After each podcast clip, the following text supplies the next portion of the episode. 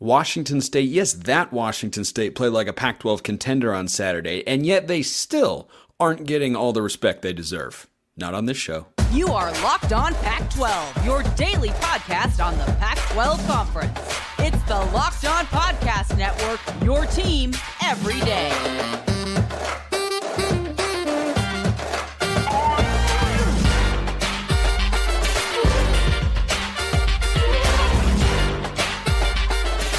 Welcome, everybody, to another episode of Locked On Pac 12. I'm your host, Spencer McLaughlin. Thank you so much for making this your first listen or your first view of the day. Part of the Locked On Podcast Network, your team every day, and your number one source to stay up to date with our media rights and soon to be mostly team free, but until then, beloved and loaded Conference of Champions. Like, comment, subscribe, rate, review, please, and thank you wherever you listen to or watch this show, which today is brought to you by LinkedIn. These days, every new potential hire can feel like a high stakes wager for your small business. That's why LinkedIn Jobs helps find the right people for your team faster and for free. Post your job for free at linkedin.com slash locked on college. Terms and conditions apply. I tell you what, Washington State probably used LinkedIn Jobs to hire Jake Dickert. Boy, does he look like a good football coach at the moment. Some of us have sung his praises for uh, quite a while here on the show. I won't name names, but even he surpassed my expectations on on Saturday. That was really impressive. We have to talk about that, and yet they're still getting disrespected. Winners and losers is back, and then a, a quick realignment question to wrap up today's show as well. But we start with Washington State. Could they have looked any better? I mean, from the jump, they outplayed Oregon State on both sides of the football. Oregon State was able to run it. Yep, they have the best offensive line in the Pac 12. I have not changed my view on that front. DJU was pressured a couple times. But I mean, overall, Washington State, you know, went against a really good offensive line and still put up a good defensive effort. I know there were the two late touchdowns that made it look like they allowed 35 points. Not all touchdowns are created equal. Washington State played like a Pac 12 contender on Saturday as they go into the bye. And boy, are they an outright winner in our weekly winners and losers segments. No doubt segment, no doubt about that. Here's the thing though. I looked at the AP poll and I was not happy. In fact, I'm still not happy. As I record this show, I am actively upset for my Cougar brethren up north, who are not just being left behind as the inaugural Pac 2 champion, and they are not just currently without a home in 2024 along with Oregon State, who I still think is a good football team and who is favored this Friday as they host Utah. That's going to be a big football game. Washington State comes in at number 16 in the AP poll. They moved up five slots. Five slots they moved. Like the count on Sesame Street would do one, two, three, four, five. They moved up five slots. They should have moved up more. Two teams in front of them, I have strong objections to. And this is just what it's like to be in Pullman, and Jake Dickert knows this. I like that guy more and more every time that he talks. I'd love to get him on the show. He seems like a great interview and an awesome dude and a really good football coach, as I've said for a while, they are currently ranked, Washington State is. 16th in the country. You know two teams who they're behind? It's a pair of 4 0 Power 5 programs, names you know very well Drake Maye in North Carolina and Oklahoma. I'll get to that in just a sec. But I love what Jake Dickert said about them being more than the sum of their parts. I mean, he's about as honest as you can be about the fact that we can't recruit at a high level. We don't recruit at a high level. Go look at the recruiting rankings for 2023 and 2024 and 2022. You're not going to find Washington State near the top half or the top third of the conference. You're going to find them closer to the bottom third year in and year out. And yet, Jake Dickert, sure, the portal helps with a guy like Cam Ward, who was magnificent. He had five total touchdowns and six incompletions against one of the best defensive coordinators in the Pac 12. That was mighty impressive. More on that in a moment. But number 16 in the country, really? Really? Oregon State before that game was deservedly so based on what they did last year, what they brought back, and who they are as a program right now, and what they did in the first three games. They were the number 14 team in the country. Washington State builds up a three possession lead on the Beavs that they whittled down to three points and it came down to an onside kick. Okay, who felt that Oregon State was actually the better team on that Saturday evening in Pullman? I didn't. I don't think Beaver fans did either because Washington State was better on both sides of the football. They just were. So they go out and do that after they looked the exact same against a preseason top 20 team in Wisconsin, and they're behind Oklahoma, who's 4 0 against. oh, that's right. No Power 5 teams except for, well, they did beat Cincinnati, you know, the team that up until about an hour ago we would have considered a G5 school. They're new to the Big 12. That's, that's Oklahoma's. That's Oklahoma's best win. Who's ahead of them? Uh, North Carolina. North Carolina is ahead of Washington State. They have wins, to their credit, against three Power Five schools. I am not sitting here arguing that these schools shouldn't be ranked. But in what world are Oklahoma's wins against no ranked teams and North Carolina's wins against South Carolina, who I think is solid, Minnesota, Pitt, and somebody else, no ranked wins. And Washington State's got two of them. And they didn't just win those games, they did it convincingly. They were the better team by a lot. They had a three possession lead. I think they did against Wisconsin at one point. I know it was at least two possession lead. They were up big on ranked opponents twice this year. And in the other games they've played, an FCS and a G5, they dominated the way that North Carolina and Oklahoma have against inferior competition. And yet they're the Cougs sitting at number 16. It's absolutely, utterly ridiculous. The next two teams in front of them are LSU and Bama, and then Notre Dame. And it sounds ridiculous on its on its face to say, well, Washington State should be above LSU, Bama, and Notre Dame. I want you to give me an explanation as to why Alabama's resume at this point in the year is better than Washington State's. I await your thoughts in the YouTube comments or hit me up on Twitter every time. Uh, long story short, it's not. They snuck by South Florida. Well, they beat a top 20 Ole Miss team. Um, Washington State has two of those things that you call ranked wins, and they've been more dominant in both of them than Alabama was in theirs. So I think it's utterly ridiculous. I don't think they necessarily should have been inside the top 10, but boy, they should have been a lot closer to number 16. That ticked me off. They're an outright winner this week.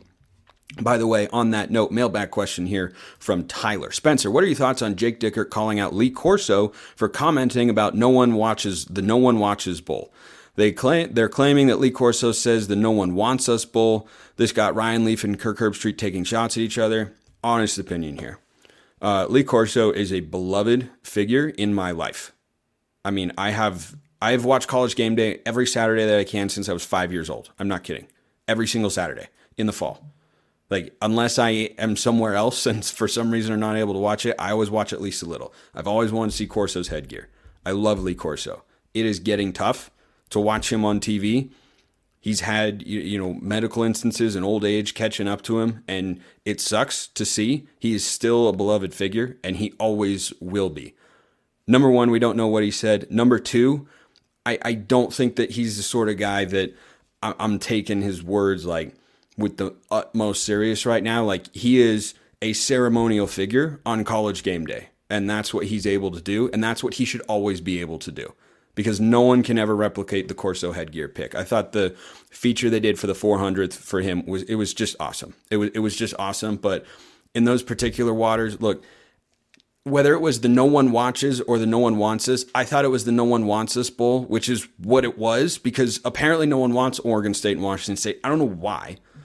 Well, I do know why, but based on that football game, I don't know why it was entertaining. It was fun. Washington State was better, sure. Still came down to an onside kick at the end because Oregon State made made a late push. Cougs were the better team. They won. I was wrong on my prediction in that particular game. But uh, you know, regardless, I don't find that particular debate uh, constructive. But talking about Washington State and how well they played, whew, boy, boy, oh boy, is that productive. You're not ready. Most of you, I said this on my reaction pod late on Saturday night. You're most of you are not ready to talk about Washington State as a conference contender. You're not. I am. I'm I'm ready for that, and I'll prove it to you. Also prove to you that LinkedIn Jobs is a great place to go, and that's what LinkedIn looks like. Because these days, every new potential hire can feel like a high stakes wager for your small business. You want to be 100% certain that you have access to the best qualified candidates available. That's why you have to check out LinkedIn Jobs. LinkedIn Jobs helps find the right people for your team faster and for free. It's why small businesses rate LinkedIn Jobs number one in delivering quality hires versus leading competitors. LinkedIn Jobs helps you find the qualified candidates you want to talk to faster. Post your job for free at linkedin.com slash locked on college. That's linkedin.com slash locked on college to post your job for free. Terms and conditions to apply. March Madness is right around the corner. If you want to win your office pool, you need to stay caught up with all the college basketball action with the Locked On College Basketball Podcast. Every Monday, Andy Patton and Isaac Schade recap the biggest stories in college basketball, keep you up to date on the NCAA tournament bubble, and get you ready for the upcoming week of games. From the Big East to the Mountain West and everywhere in between, Andy and Isaac have college hoops covered on the Locked On College Basketball Podcast. Available on YouTube and wherever you get podcasts. Part of the Locked On Podcast Network. Your team every day. Nice, refreshing second segment sip. A couple more notes on the Cougs. Cam Ward was incredible. Over 400 yards against Oregon State. Look, I know the Bees lost a couple players from last year's defense. It's still a good unit. It's still got a great defensive coordinator. And Ben Arbuckle, the offensive coordinator for Washington State, yeah, he just justified he justified his hiring in a big way on Saturday night. And Cam Ward came back for reasons like this. And Jake Dickert talked about how Brandon Jackson and Ron Stone Jr., they came back because of what this team is capable of being. And most people just, because of brand value and the fact that the Cougs have never been to a Pac 12 championship game before, you're not ready, you're not prepared to talk about Washington State as a Pac 12 contender. Do I think they have to prove it more than some others? Yes and no. I understand the people who say, ah, I need to see it first, right? Oregon State this year, perfect example. People such as myself talked about them as a Pac 12 contender. I still feel that way. They're capable of being that if they play at their best. They did not play their best on Saturday, and credit to Washington State for putting them in that particular position. But Washington State played well against a team that before the season we all said is capable of winning the Pac 12. Heck, in a lot of people's view, was a team that had the scheduling breaks to go to the Pac 12 championship game. Well, now Washington State is 4 0. Now Washington State will soon be in the top 15, assuming you know somebody loses in front of them. They should already be there, as I already said. Washington State doesn't just miss USC. That's one thing you point out with Oregon State and their schedule. Well, they have a lot of breaks. They play UCLA, Washington, and Utah at home. They have to go at Oregon. Yeah, that's that's all true. And it's still like things are still ahead of them Oregon State, that is, there's still a lot of things they can accomplish because of that schedule breaking in their favor. But Washington State doesn't just miss USC, they miss Utah too. They've got Colorado at home. Their home slate, I don't see anybody going into Pullman and winning this year. The two teams that had the best chance to do so, they had their shot. Washington State, go look at their schedule. It is super favorable. No USC, no Utah. Now, they do have some tough road games. They have to go at Oregon, they have to go at UCLA, and they have to go at Washington. But in what world does 7 and 2 in conference play not give you a good chance to get into the Pac 12 championship game? In what world? Because that's not this world. This world in which we deal in one of reality is if you go 7 and 2, yeah, last year that got you into the Pac 12 title game with, you know, tiebreakers and such, but at least gives you a chance. And the nature of the word contender is a candidate to get to the conference championship game and potentially win it. I see a team that plays defense. I see a team that's got a good defensive front. They've got experience. They've got explosive playmakers. Some of the catches their receivers made, incredible. Absolutely incredible. And if I just told you without applying the name Washington State to it, here's a team that has two top 20 wins convincingly has got a favorable schedule and is 4 0 and has looked dominant through the first four games, you'd say, oh, well, yeah, that's a Pac 12 title contender. Well, that's the case for Washington State. So they're your biggest outright winner. Not the only one, though. I put Utah in this camp. I put Utah in this camp, and they're the only two outright winners this week. Oregon and Washington come very, very close. I'll get to them in a moment. I put Utah as an outright winner this week. For those that are new here, you can be a winner, a lean win, no vibe, lean lose, or a loser, and that's a reflection of what I think the mood of the, of the fan base should be. I put Utah in that discussion because they are winning football games by a touchdown or more, and they haven't had their quarterback take a snap yet. He hasn't played a single snap. That defense is so good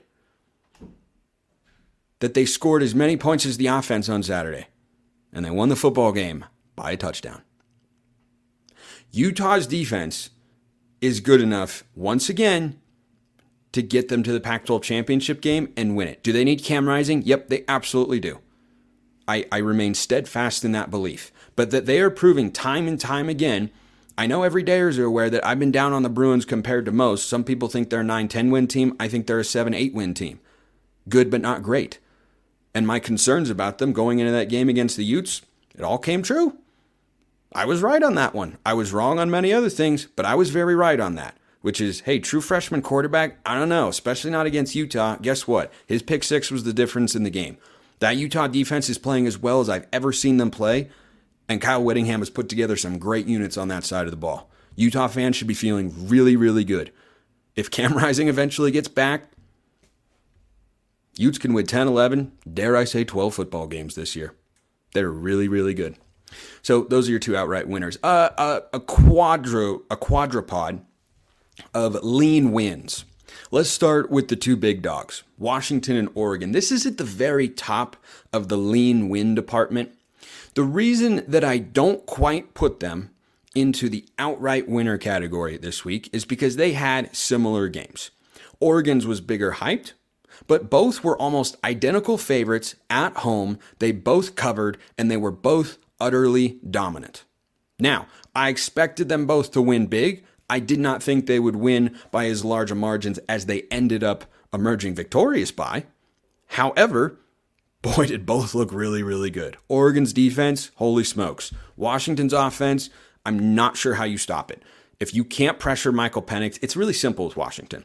If you cannot pressure Michael Penix, you have no hope of stopping them. Absolutely none. His deep ball is too accurate, his receivers are too good, his offensive coordinator is too sharp. Period, point blank, end of story.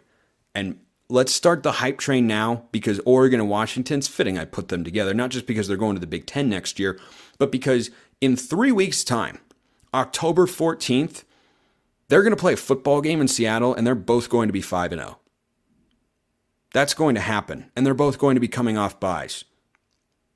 Game day has to get there. Start the hype train now. Assuming Oregon doesn't stumble against Stanford, they're 21 point road favorites. Assuming Oregon doesn't or Washington doesn't stumble against Arizona, I highly doubt it. That's got to be game day. Rivalry, last year the Pac, battle of unbeatens. There'll be top 10 teams, Heisman quarterback matchups, great environment, beautiful setting. I like game day has to go there. Absolutely has to. So those are the lean wins. Couple of other lean wins. Uh, neither of these teams won. But boy, did they play above my expectations, which is why they go in this particular department. Let's start with Arizona State. Why was that game ever close? Because as Kenny Dillingham said on Twitter after the game, the Valley felt activated. They had a home crowd behind them. They were playing inspired. They did enough defensively. They kept up offensively. Drew Pyne did some good things. Cameron Skattebo was awesome. No, Arizona State didn't win the football game. Never thought they would. But that was in my Pac 12 prime picks in the other direction because I thought USC would walk in and blow the doors off them. That had a different feel to it. That was a positive momentum, moral victory kind of game for ASU. USC gets the actual victory, though, which is, uh, uh, of course, what matters most. Other teams in the lean win, the last one here, is Stanford. I'll get to Arizona later, but Stanford played well. Their defense held Arizona to a total I did not expect to see, and the Cardinal deserve credit for that and we'll see what they do against Oregon, who's playing some really good football right now when they come to the farm this week. But boy, oh boy, Stanford sure did look like a team that wasn't about to roll over. And between Arizona State and Stanford, if they play like that more weeks than not, there will be a Pac 12 victory in there for at least one of them. Right now, uh, you know, last week at this time, we felt, hey, it's going to be winless for those two. Well, now it kind of feels different. Arizona's not a bad football team. They're sitting at 3 and 1 for a reason. Stanford almost beat him. Stanford almost beat him. USC, we know is really, really good. We know Caleb Williams is good. Lincoln Riley's good. ASU gave him a push. They gave him a real, serious, honest to goodness push. So good for those two. No vibe this week is just one team, and that's UCLA. They lost by seven at Utah. Now, just as a quick side note, and going back to my earlier point about the disrespect towards the Pac 12, Florida lost by 13 points, and it wasn't even that close when they played Utah in that same building. Um, UCLA lost by seven, and it was close the entire game. One team is ranked and the other is not. I'll let you guess which one is ranked and which one isn't. Uh, UCLA goes in the no vibe category. Why? Because this game looked exactly how I thought it would. I didn't think it'd be this low scoring, but I didn't think it would be high scoring. I was more in the 27 20 range. Whether or not Cam Rising was playing, I thought the Utes would win and cover because I thought Dante Moore wasn't ready for that spot. He wasn't. But UCLA showed themselves well. Their front four is really good. Their defense overall looks really good. They allowed just seven points. Now, that's to a third string quarterback, second string, whatever you want to call them, but still, they played well. And UCLA, they look solid. And defense has always been the problem. And if Dante Moore can get things rolling and improves as the year goes on, they can be, as I thought, a 7 8 win team and someone who can go toe to toe physically with the big kids in the conference. Laiatu Latu, boy, that guy's a beast. His PFF grade, let's just say it's very, very high. Uh, it's very, very high for a reason. He is one heck of a defensive end, uh, edge player, outside linebacker, whatever you want to call him. So uh, UCLA is the only team in the no vibe because they did exactly what I expect them to. Uh, now we go to the uh, fan bases that aren't feeling as good. There, there are, uh, there are several. You'll always be feeling good with athletic brewing, though, because uh, much like Washington's Michael Penix and Rome Odunze combined for explosive plays to blow the game open, or Bo Nix and Troy Franklin for the Ducks against Colorado, Athletic Brewing Company has changed the game when it comes to non alcoholic beers. They make non alcoholic beers that, you know, actually taste good. I know, what a wild, wild concept. Their brews are great tasting, award winning, and beat out full strength beers in global competitions. They brew over 50 styles of craft non alcoholic beer, including IPAs, golden sours, and more. So they've got everything that you've got. No hangovers ever. You can find Athletic Brewing Company's non alcoholic brews at a store near you or buy online at, athletic, at athleticbrewing.com. First time customers can use code locked on to get 15% off your first online order. That's code locked on at checkout for 15% off at athleticbrewing.com. Near beer, exclusions and conditions apply. Athletic Brewing Company, fit for all times.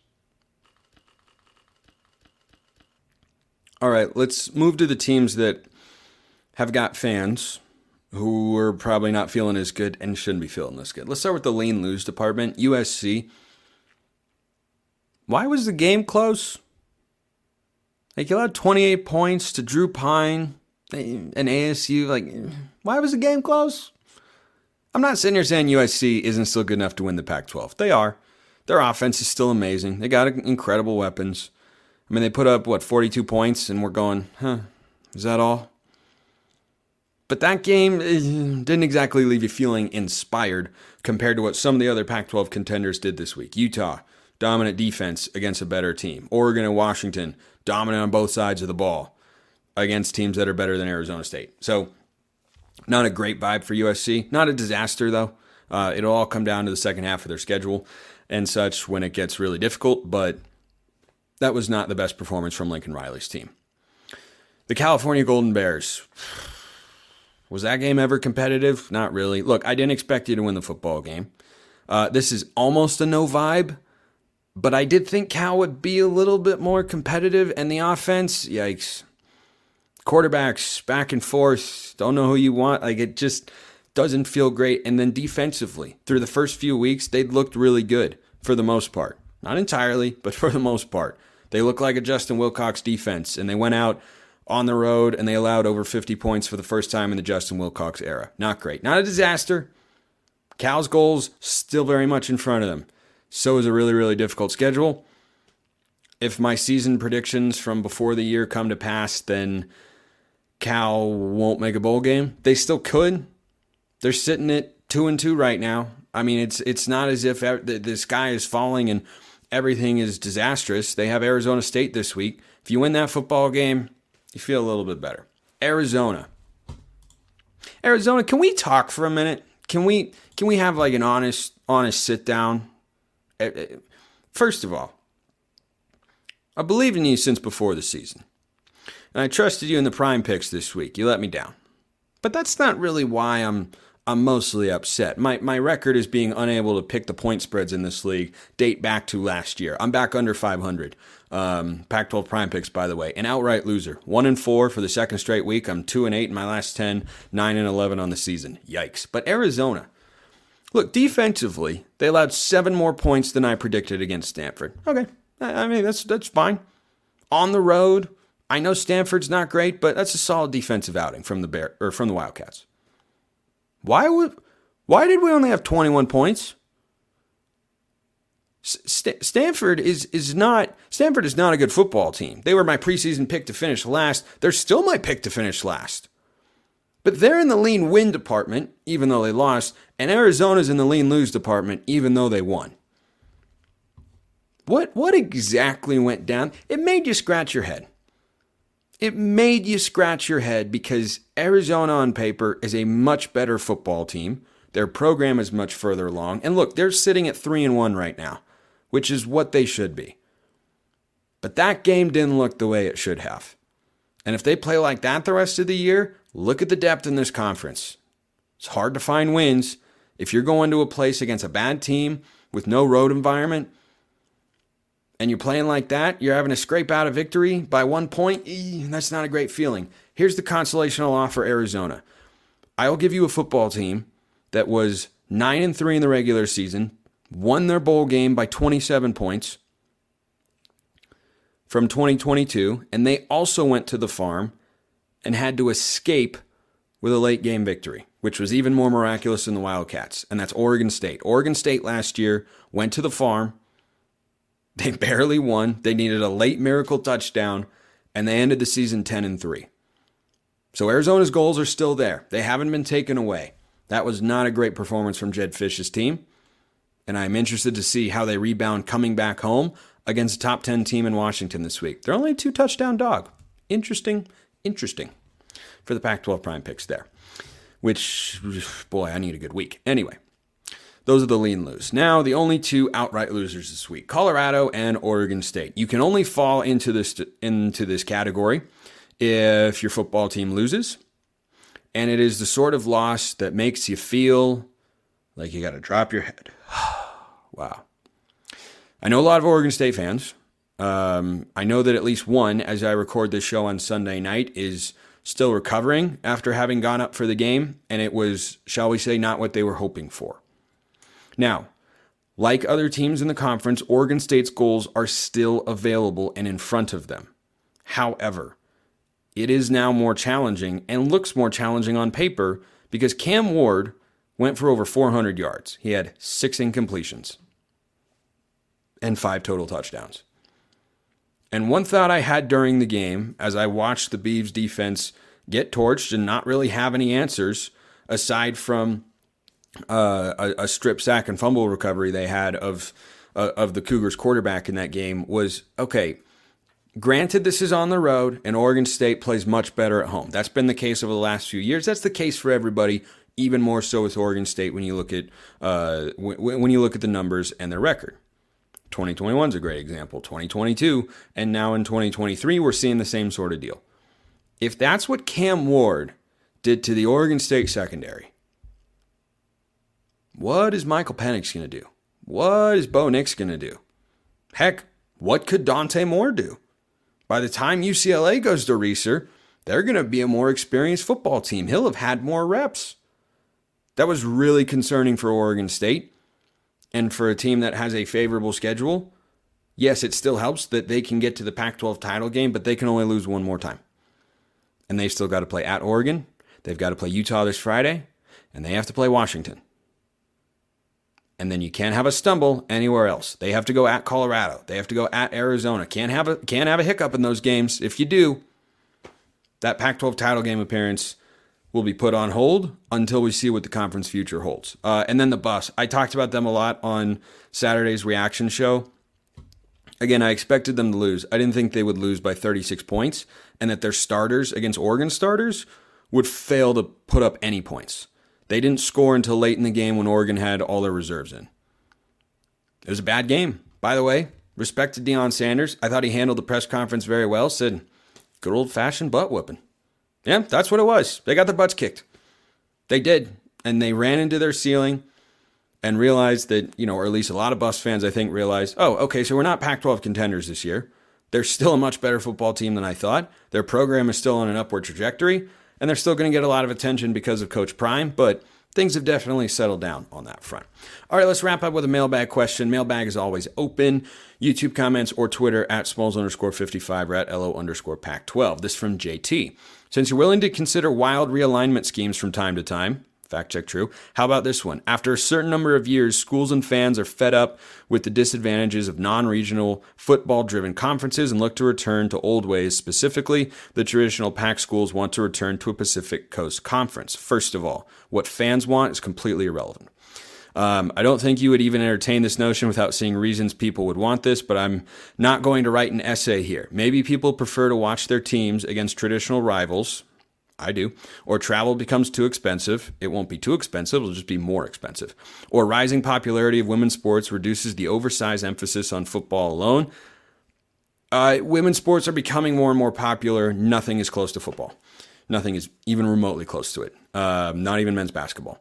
Thus, changing college budget factors or TV technology and economics change. I don't know what question to ask other than the simple one of when the relevant current contracts expire and the wandering teams can consider reconsolidating in the West. Take this idea on any way you want to. So, the generalized notion of there's going to be buyer's remorse and teams will regret or schools will regret having changed conferences and they'll say actually yeah we'd like to go back to this fans are going to feel that way. There are fans, such as myself, who already know we're going to feel that way. I think there are a lot of other fans who don't realize it yet, but will one day feel that way.